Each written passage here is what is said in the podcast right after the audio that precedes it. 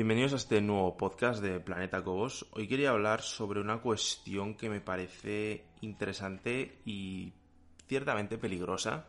Y la verdad es que me gustaría dividir este podcast y voy a intentar que sea más o menos corto para no daros la chapa sobre el FOMO. Os voy a decir por qué no me gusta, os voy a decir los peligros y las consecuencias que tiene esto. Te voy a hacer un mini test con unas preguntas que tú me vas a responder en tu cabeza que es sobre si tienes FOMO o no. Y por último te voy a dar un, pues unas formas, unos pequeños tips para salir o por lo menos para tener una barrera o pisar un poquito el freno y que esto pues no se descontrole. Evidentemente esto va dirigido para personas pues más adolescentes, más jóvenes. Si tienes ya cierta edad, espero que no estés mm, metido aquí porque si no es eh, francamente complicado que vayas a salir, por desgracia. Y si no, bueno, pues espero echarte una mano, aunque también te digo, cuanto más joven seas, más eh, te va a resbalar todo esto que te diga. Pero bueno, yo voy a intentar ayudar a las máximas personas posible, así que si has llegado aquí es porque estás interesado o interesada. Lo primero de todo, ¿qué es el FOMO? El FOMO, bueno, digamos que son unas siglas en inglés, que es Feeling of Missing Out, que traducida al español sería mapa, pero no vamos a hablar de esto como mapa, porque eso lo dice Dora la exploradora, ¿vale? Que sería miedo a perderte algo, algo así de simple, ¿vale? Y esto tiene que ver con las redes sociales, con estar todo el rato ahí con el móvil en la mano como si fuera una extensión más, una falange más de tu extremidad. ¿Por qué no me gusta todo esto? Pues lo primero de todo es porque están diseñadas para ser adictivas y tú no puedes hacer nada. ¿Os acordáis hace no tantos años, dos, tres años, cuando nos escandalizábamos todos porque decían que Google escuchaba bueno, pues las conversaciones que tenías tú en tu casa con el móvil o hablando o lo que fuera y luego te salían anuncios, oh, ostras, me gustaría, yo qué sé, hacer fotografía, hacer cualquier otra cosa, entonces empezabas a ver anuncios de fotografía y todo el mundo pusimos el grito en el cielo con ese algoritmo.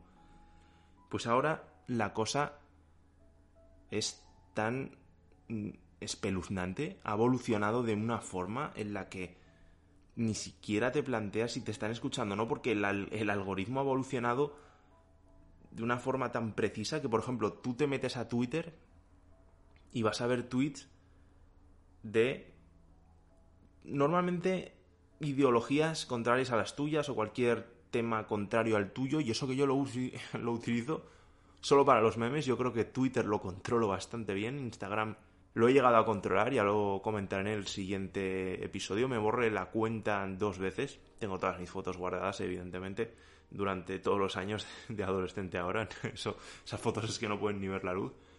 Pero bueno, lo que quiero decir es que dependiendo de la red social en la que te metas, vas a tener, por ejemplo, o anuncios personalizados en según qué red, o cosas que la red considere que tú tienes que ver y que no. O sea, no es una libertad. Yo elijo lo que quiero ver y la red tendría que darte esa posibilidad de elegir lo que tú quieres ver, que la tienes. Pero el algoritmo es tan perverso que te hace ver cosas que aunque tú no quieras ver, te las pone. Entonces, ese es el primer punto de, de por qué no me está gustando todo esto y me está, la verdad, es que escandalizando cada día más. El siguiente punto sería una falsa sensación de, digamos, una realización, ¿no? O sea, es como una dopamina mm, falsa ¿Habéis visto los azucarillos que cuando lo metes en agua pues desaparece, se diluye y ya, no lo ves? Pues esto sería lo mismo, ¿no? O sea, te están dando una dopamina gratuita sin hacer tú nada, sin que te esfuerces, sin que lo valga, sin nada. Oye, subo una foto, tengo no sé cuántos me gusta, no sé cuántos comentarios, me han abierto un privado, me está tirando fichas no sé quién, o sea, y tú estás tirado o tirada en la silla, en el sofá, o sea, no has hecho nada, te has sacado una foto de lo que sea y ya está, o sea, no has realizado un trabajo que te haya supuesto esfuerzo, que te llene por dentro, que digas, mira lo que he conseguido por mis propios medios, mira lo que he luchado, mira lo que me he esforzado, mira lo que todo, todo, todo, me siento realizado, me siento a tope. Esto no te lo da, o sea, te está dando una falsa sensación de realización, lo vuelvo a remarcar, con esta dopamina, esta dopamina irreal. O sea, y cuando te dan dopamina irreal, tú crees que eso te está haciendo feliz, que te está llenando, que te está validando, porque al final los likes, los me gusta, todas estas cosas que os estoy comentando, no son más que para satisfacer un ego muy frágil, muy vulnerable y que, como os he dicho con el ejemplo del azucarillo, se diluye enseguida y siempre estás demandando más y más y más. Necesitas esa validación del resto, incluso de desconocidos, sobre todo de desconocidos, si queremos poner las cosas un poco más serias. El tercer punto es que baja tu autoestima. ¿Vale? Es como acabo de mencionar el punto anterior, es que queremos agradar a los demás. Al final somos seres sociales, algunos más, otros menos, pero al final queremos agradar. Queremos agradar a los demás, queremos que nos acepten, queremos sentirnos validados, mm, queremos hacer cosas, por ejemplo, yo te comento tu foto y luego tú me comentas la mía, y si yo te comento a ti y luego subo una foto yo y no me la has comentado, ¡pum! Bajonazo. O te respondo un story y tú no me respondes el mío, ¡pum! Otro bajonazo. O te sigo y no me sigues, ¡pum! Otro bajonazo. Y así. Esto está hecho para bajarte la autoestima constantemente y que pases más tiempo en la red buscando más y más y más validación. Ellos ganan anunciantes, ganan dinero y tú sigues ahí regalando tu tiempo. El cuarto punto es que disminuyen tus habilidades sociales. Esto es una apreciación que he ido digamos, puliendo, ¿no? Con el tiempo. Siempre sido una persona bastante introvertida, pero que me he sabido desenvolver, bueno, pues en el ámbito social, pues más o menos cada vez más, evidentemente, con mi transformación física, con mi... Quien siga mi serie del gimnasio, pues lo verá, pues como vas trabajando, sufriendo, sufriendo muchísimo por dentro, por fuera, por todo, forjándote a ti mismo, encontrando esa moral, esa fuerza, ese todo. Entonces, la dopamina que yo consigo es una dopamina que me ha costado sangre, sudor y lágrimas, literalmente. Entonces no es una autoestima baja, no me la va a hundir todas estas mierdas. Entonces em, te estás forzando a interactuar con personas que no conoces, intentar mejorando, ¿no? Mm, evolucionando tus habilidades sociales, mientras que a través de, de todas estas redes, pues simplemente te estás escondiendo detrás de una pantalla.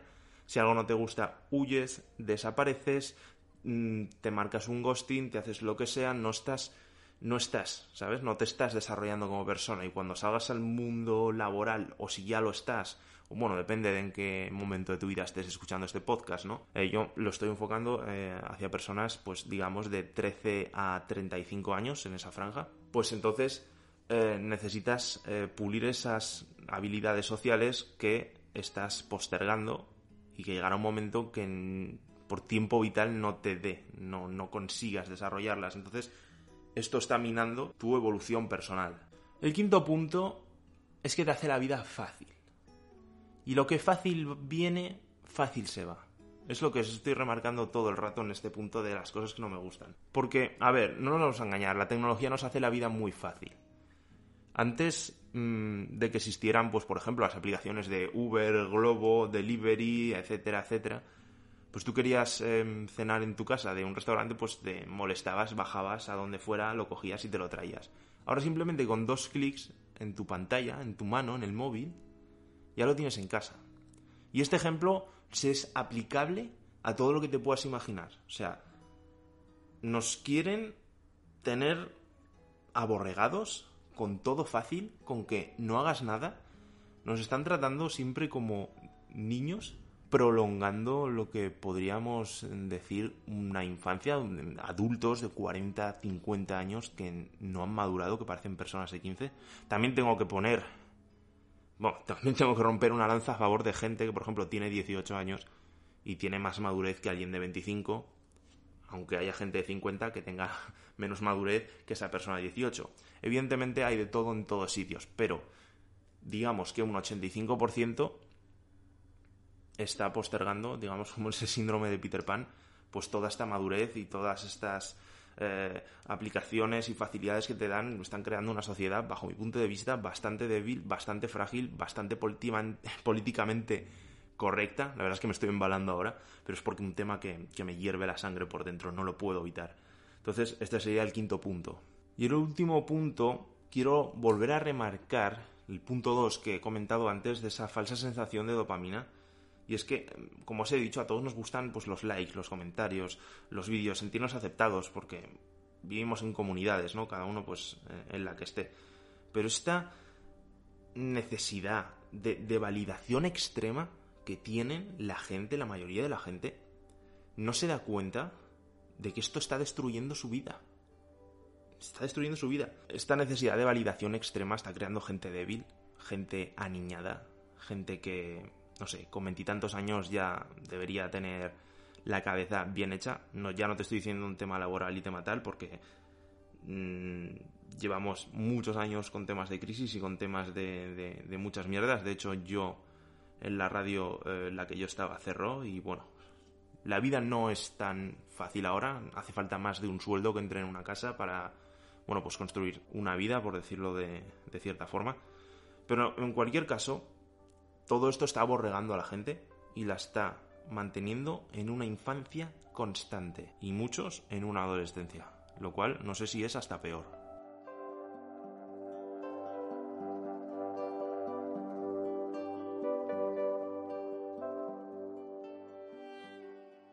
Ahora voy a pasar a contarte cuatro peligros y consecuencias que yo considero que son los más, eh, digamos, no llamativos, sino realmente intensos.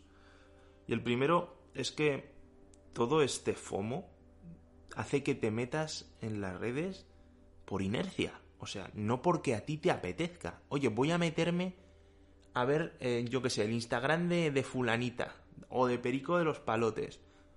No, no los... A ver, puede que lo hagas, ¿no? Alguna vez, pero tú te levantas y tu primer instinto es coger el móvil y a ver qué pasa. O tú te echas y lo último que haces antes de dormir, el móvil otra vez en la mano. O tú estás aburrido, estás aburrida, ¿qué hago? Pues automáticamente mi cerebro coge el móvil. No es voy a pensar otra... No, lo cojo el móvil. ¿Qué es esto? Esto es una locura. Estamos ya automatizando estas acciones tan nocivas y que no te sirve para nada. O por ejemplo, me siento mal, voy a coger el, cojo el móvil automáticamente para evadir esa emoción. No, no, las emociones están para sentirlas, para comértelas, son expresiones que te está diciendo el cuerpo. Tienes que sentirlas. Las estás evadiendo y cuando evades algo, luego te va a venir multiplicado por dos, y luego por tres y por cuatro. Y, los eh, siguientes apartados que tengo apuntados es todo derivación de esto hay que tener mucho cuidado porque esta inercia, no os podéis imaginar lo que está acelerando el destruir vidas. Yo estoy viendo compañeras de mi quinta, estamos hablando de unos 28 años, ¿no? Pero es que las que vienen detrás, todo esto, lo comentaré un poco más en el siguiente podcast que hablaré sobre Instagram, está como acelerando. Es como si muchas de mis compañeras que yo veo en las redes se están destruyendo la vida pim, pim, pim, progresivamente, poco a poco, pero es que las que vienen detrás, con 5, 6, 7 años menos, si estas van en patinete, las que vienen detrás es como si hubieran cogido un avión. O sea, están acortando. Si estas están destruyendo su vida a los 28 o 29 años, las más jóvenes se las van a destruir a los 23, 24. O sea, hay que poner algún tipo de, de, parón a todo esto. El problema es que la mayoría de la gente no quiere poner trabas porque es incómodo.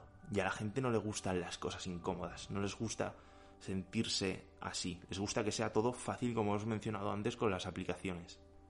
El segundo peligro, consecuencia así más relevante que he encontrado en mi investigación es que el FOMO puede provocarte fatiga, dolor de cabeza, tristeza repentina, una falta de motivación, que es el principal, principal perdón, pilar de todo, un agotamiento constante, una desgana, un sentir mm, no estoy feliz, no estoy cómodo, cómoda, pero no voy a dejar de hacer lo que estoy haciendo, porque me veo incapaz o mi círculo es incapaz de salir de ahí, entonces yo como pertenezco a cierto círculo, pues no quiero tampoco salir, no quiero esforzarme, no quiero, o sea, ese es el gran problema, que la gente no quiere, porque si la gente quisiera, lo haría. Yo por eso hago este tipo de contenido. Para aquella persona que quiere salir pero aún es muy débil mentalmente, pues esto le sirva de impulso. A ver si así eh, yo te doy las herramientas, pero tú decides si las vas a usar. El siguiente punto es que a la larga de todos estos sentimientos que te he estado comentando en el punto anterior, es que te vas a generar sentimientos de soledad, que es el gran problema de la generación Z de los nacidos del 95 al 2010. O sea, yo estoy bailando la brecha de millennial con generación Z, entonces puedo ver un poco más los dos mundos, ¿no? Esto crea mucha ansiedad, mucho estrés, ciclos de pensamientos constantes con autocrítica. No soy suficiente, no sé qué hacer, lo hago mal, lo hago bien, necesito que me digan qué fuerte estoy, qué guapa soy, que no sé qué, que no... ¿Sabéis? Todo este círculo trae muchos problemas. Y si, por ejemplo, el FOMO, como estábamos hablando antes, o mapas, si lo queréis decir con lo de Dora la exploradora de antes, si os hace más gracia, esta sensación del miedo a perderte algo, lo podemos aplicar, por ejemplo, en una fiesta, ¿no? Eh, tú te has quedado un sábado por la noche en tu casa a ver una película, a leer un libro, a ver YouTube, hacer, bueno, pues otro tipo de ocio que no requiere irte a un club, ¿no? Por la noche, gastarte dinero, ahí a bailar, a hacerlo, a beber, a lo que sea, ¿no? Una fiesta. O cualquier otro evento social, ¿eh? Un restaurante, pues de puta madre, cinco estrellas. Eh, bueno, cualquier otro entretenimiento, ¿no? Cualquier otro evento, no importa. Entonces tú estás en tu casa y de repente, por la inercia que hemos dicho antes, vuelves a coger el móvil y empiezas a ver historias de tus amigos o de, o de gente que conoces. Entonces te empiezas a sentir mal. ¿Por qué? Te empieza a entrar el ¿y si hubiera ido?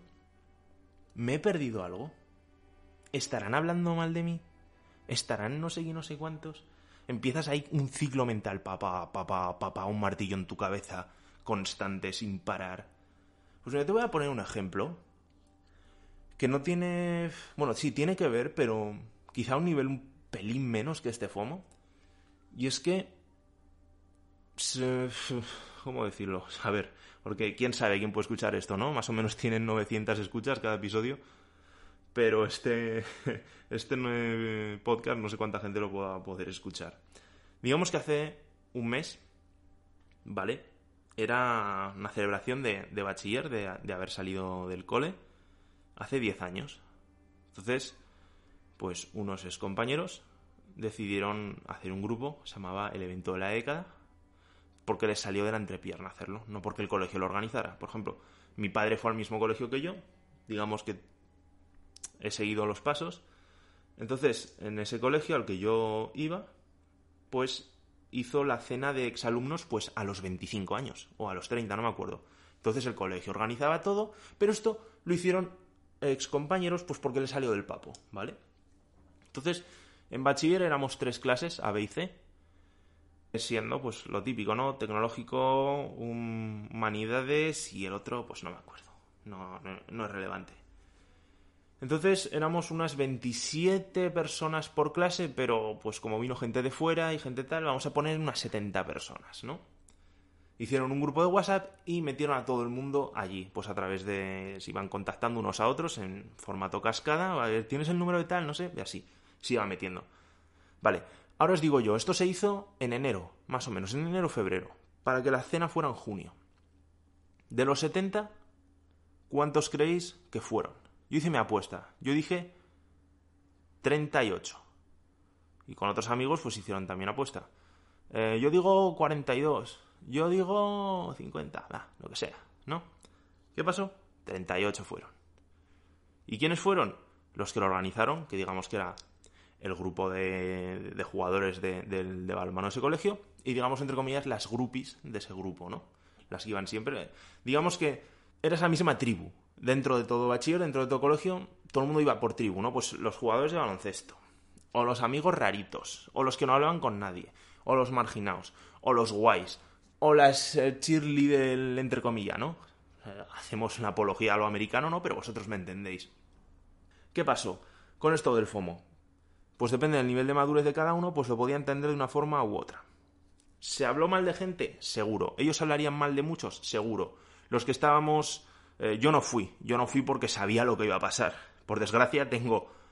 Bueno, desgracia o fortuna de saber siempre qué va a ocurrir, y cómo son las personas. Entonces tengo bastante experiencia en, psicoanalizar a la gente y en saber qué va a pasar antes de que pase, en muchos ámbitos. Entonces sabía que iba a pasar esto, sabía que iba a ser una cena de balonmano, pues con las amiguitas de balonmano, y sabía que iba a ser una mierda, y sabía que, bueno, yo, y quiero entender que el resto también, porque el resto pasó. Más del 50% de alumnos pasaron de ir porque debieron de olerse lo mismo. ¿En la comida se debió hablar de mal de algunos del resto? Seguro ¿Fuera del grupo los que no fueron hablaron mal de ese grupo? Seguro también. ¿Te tiene que importar? Lo mismo que hemos dicho antes. Te la tiene que... No quiero que me censuren, aunque esto no va a estar en YouTube. Te tiene que pelar, te tiene que resbalar.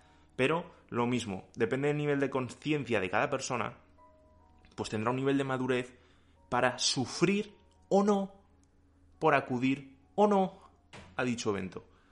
Es decir, ese miedo a perderte algo, algunos pueden haberlo sufrido más porque algunos igual querían ir, pero si iban sabían que iban a estar en una esquina con su propia tribu, con su propio grupo, y no iba a estar integrado con el resto. Y entonces, bueno, eh, me habéis entendido perfectamente. Es importante tener un nivel de conciencia más elevado y que no te importe si van a hablar mal de ti o no. ¿Esto cómo se hace? Trabajo personal. Trabajo personal prolongado en el tiempo y duro. Yo seguiré subiendo contenido de calidad, tanto aquí en Spotify como en el resto de plataformas de, podcasting, como en YouTube. O sea, yo voy a ir dejando herramientas y la gente que pues, me vaya siguiendo pues podrá aplicar esas herramientas a su día a día. Y el último punto de estos peligros, digamos, es que te acaba llevando a una depresión. Una depresión bastante gorda. Pero no de estos que se apunta la gente de moda, ¿no? No, yo tengo depresión. Tú no tienes ni puta idea de lo que es la depresión. O sea, el que tiene depresión también es complicado vérsela o definírsela. Igual que se puso de moda hace pocos años decir, no, yo tengo un TDAH, un déficit de atención. No, los cojones 33. Yo tuve TDA, pero sin H, o sea, aún más raro, que evidentemente era un déficit de atención. Pues en el colegio era más distraído, tenía, eh, pues más rebelde, ¿no? Entonces, mm, hay gente que se apunta a muchas modas. Decir que tienes depresión es una auténtica barbaridad. Decir que tienes un déficit de atención solo para tener la excusa de vaguear, de no hacer nada, mm, de estar ahí a lo fácil una vez más, pues tampoco te da derecho a hacer ese tipo de cosas. O sea, que no se llena la boca la gente con lo que no debe. Pero bueno, tened presente que si no paráis el FOMO a tiempo, y cuanto antes mejor, y las generaciones de la generación Z, de hecho, van muy rápido hacia el abismo, mucho más rápido que los millennials. Tenéis que tener mucho ojo. Ahora bien, pasamos al tercer bloque de este podcast. ¿Tienes FOMO?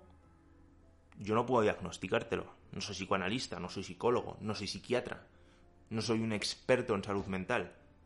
Pero sí puedo plantearte unas preguntas que me respondas en tu cabeza, no tienes por qué dejar nada por escrito, o incluso en un papel si tienes pues aún más inquietud para ello, ¿no? Y tengo aquí apuntadas, los que me han parecido más relevantes, que he ido haciendo la investigación, 1, 2, 3, 4, 5, 6, 7, 8 y 9. 9 preguntas sencillas. Vamos con la primera, ¿no? Vamos a alargar esto. Primera pregunta. ¿Te da ansiedad clicar la historia de alguien? Y no te digo alguien aleatorio.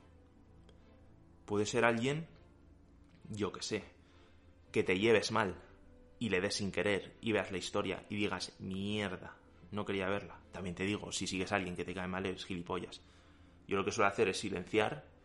Si tengo cierta mm, relación de vernos semanalmente o mensualmente, como pueden ser algunos compañeros, ¿no? Entonces, si no me interesa, pues lo silencio y ya está, no hay ningún problema.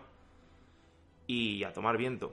Pero yo me refiero algo más heavy. Por ejemplo, ¿te gusta fulanito o fulanita?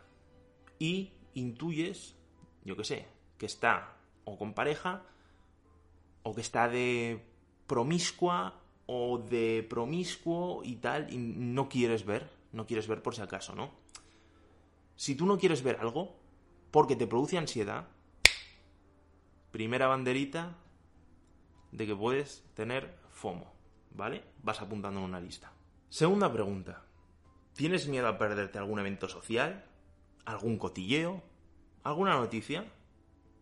Quizá no poder ver el perfil de alguien porque se lo ha ocultado o porque se lo ha bloqueado. ¿Te genera miedo, entre comillas, este tipo de situaciones? Si te lo genera, apunta otra banderita. Tercera pregunta. ¿Revisas cada día tus mensajes?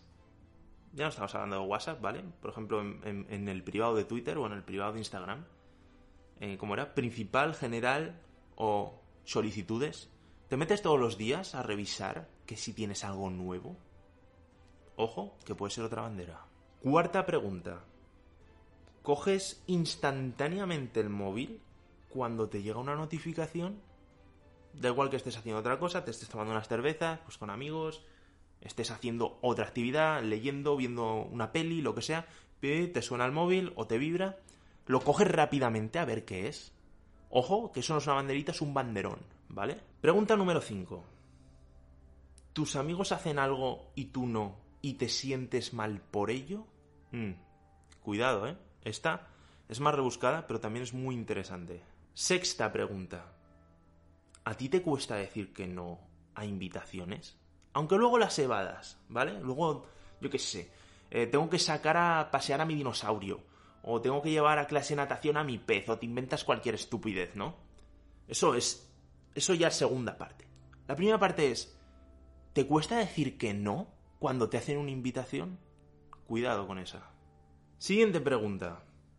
¿Tienes una alta actividad en redes? Los que tengáis un dispositivo de Apple, ya sea un iPad o un iPhone, os saldrá en, cierta apartado, en la parte de inicio de vuestro dispositivo, pues el tiempo que dedicáis a las redes sociales. Pero si no lo podéis buscar, ¿eh? lo podéis buscar en Instagram, es muy fácil, controlar tu actividad. En YouTube, mm, Twitter, Facebook, Snapchat, TikTok, Pinterest, etcétera, etcétera, etcétera. Es más complicado verlo, pero también se puede. Si tenéis una alta actividad en redes, y una alta actividad me refiero, es que depende, depende de tu caso, ¿vale? Si eres un, creador de contenido, o una influencer, o un tal, bueno, pues te estás dedicando a algo, ¿no? Estás poniendo tu producto, igual que puedo hacer yo, y eso que yo no estoy apenas. Que yo lo que intento es ayudar a la gente, ¿no? Mostrar la otra cara de este mundo. Pues en mi caso sin remuneración, en otros casos con remuneración, pero si tú no lo haces ni con remuneración, ni por ofrecer un producto, aunque sea de forma gratuita, como es mi caso, entonces tienes que tener también cuidado. Penúltima pregunta. ¿Te cuesta salir de las redes sociales? Por ejemplo, estás viendo un, un short, no un short es, un, es en YouTube, un reel, bueno, me da igual, la chuminada esta de vídeos de 10 segundos, y ves uno, y otro, y otro, y pasan 10 minutos, y pasan 15, y no te enteras, y de repente tu cabeza te dice, ¿qué gilipollez estás haciendo? ¿Qué estás viendo? Sal de aquí y te cuesta salir, ¿no? Mm, es como se me congelan los dedos o no quiero salir, esto es muy cómodo, estoy muy apalancado, muy apalancada, no quiero moverme. Eso sí que es una banderita también muy, muy turbia. Y la última pregunta es, ¿tienes miedo a lo que opine tu círculo? Me refiero, mm, si, vas, si vais a una fiesta y tú no quieres y lo rechazas, tienes miedo de que ese círculo tuyo, que los círculos son pues los amigos o la familia, básicamente, o la pareja, aunque en este caso la pareja, bueno, pues no es tan relevante, ¿no? Porque nos movemos más en esta tribu más cerrada, con, amigos, amigas. Entonces, si te da miedo lo que puedan llegar a pensar, pues eh, también tienes que tener cuidado. Y te voy a dar un par de preguntas extras que me acaban de venir a la cabeza mientras estaba hablando. Una es, si tienes necesidad de seguir y que te sigan, ¿vale? O sea, me sigue alguien y le devuelvo el follow. O sigo a alguien y si no me devuelve el follow, me da ansiedad. O sea, eso sí que es súper turbio, súper fomo esto. O sea, puede ser top 2 de banderitas rojas con esto. Os voy a contar el caso de una, de una amiga, que era una chica pues que seguía a dos mil y pico personas y también le seguían 1800 y pico, o sea, una auténtica, una auténtica salvajada. Le costó años, pero el año pasado ya pisó el freno. Espero haberle ayudado también, que algún vídeo le mandé mío para ayudar a poner freno a estas cosas. Y ahora tiene su Instagram cerrado, muy bien, porque no está ofreciendo un producto, ni está viviendo de ello, así que bien, no está poniendo su cara para exhibirse, lo cual mola. Eh, mola para su salud mental, evidentemente. Y está siguiendo solo a amigos, o sea, yo cuando me borré en Instagram seguía 400, me seguían 400. ¿Qué era esto? Era personas que ya conocía desde la guardería, colegio, instituto, universidad y baloncesto, deportes, etc. Bueno, pues en ese lapso de tiempo de mi vida, pues más o menos ese compendio de personas. Pero personas que siguen a 700 personas, 800, 1000, 1000, o sea, o más. Es una auténtica locura, ¿de verdad? ¿Te interesa la vida de toda esa gente?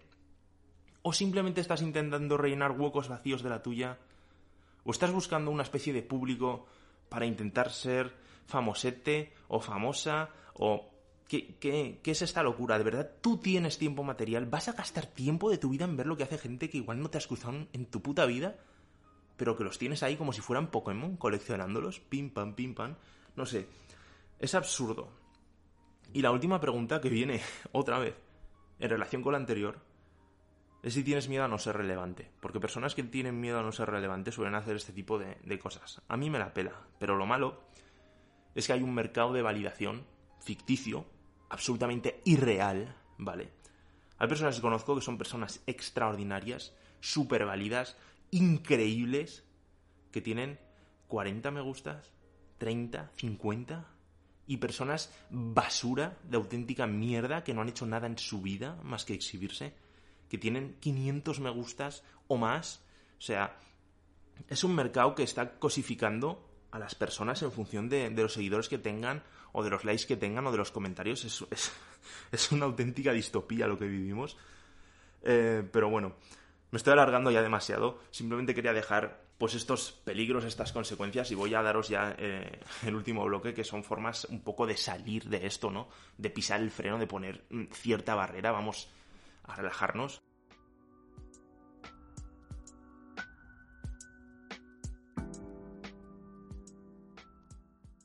Y vamos con el último bloque. Formas de salir. Vale. Hay una que le voy a poner la primera porque si no se me va a olvidar porque tengo un problema que mi cerebro va a un millón de kilómetros por hora y mi boca va a 10, entonces a veces colapso y choco y no se me lengua la traba, ¿vale?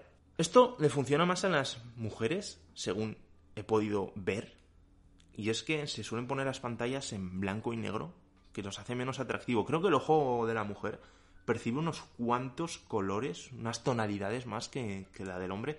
Entonces creo que es mucho más atractivo para ellas ver imágenes más eh, atractivas al ojo humano. Entonces, quizás sí tenga más sentido. Yo lo he probado, lo de ponerme la pantalla en blanco y negro, y no ha servido para nada.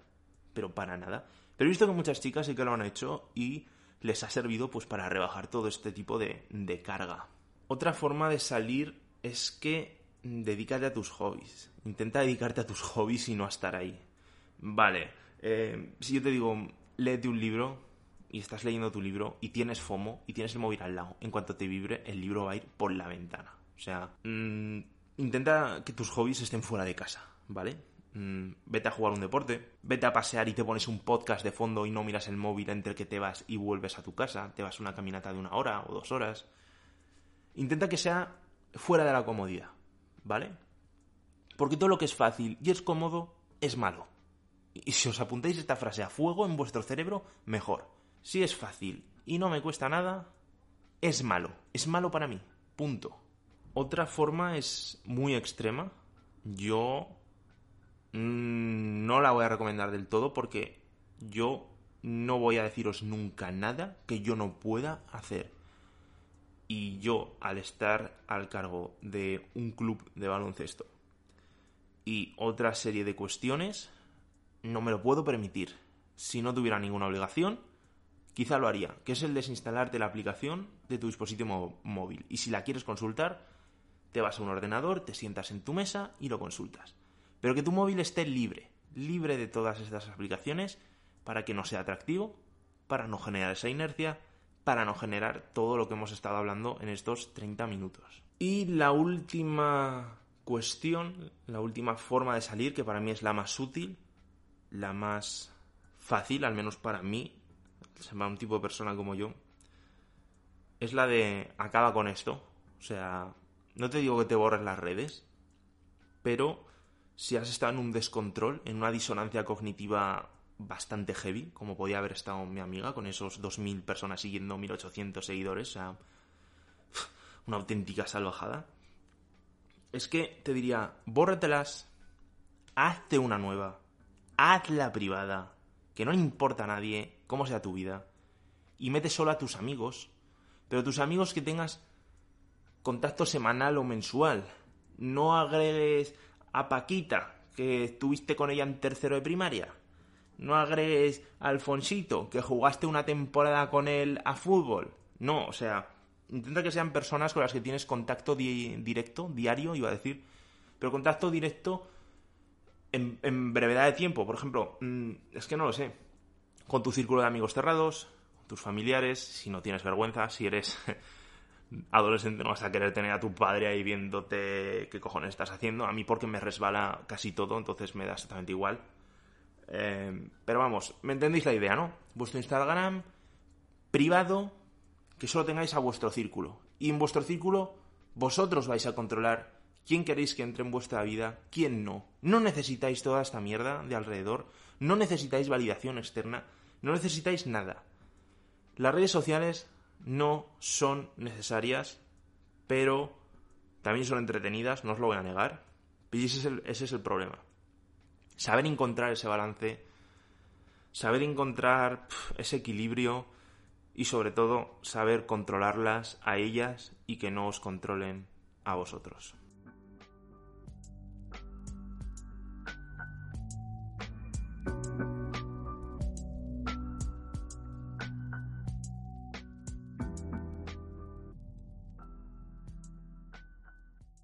Muchas gracias por haber llegado hasta aquí. Espero que todo lo que te he estado contando durante estos casi 40 minutos te han sido útiles o al menos entretenido.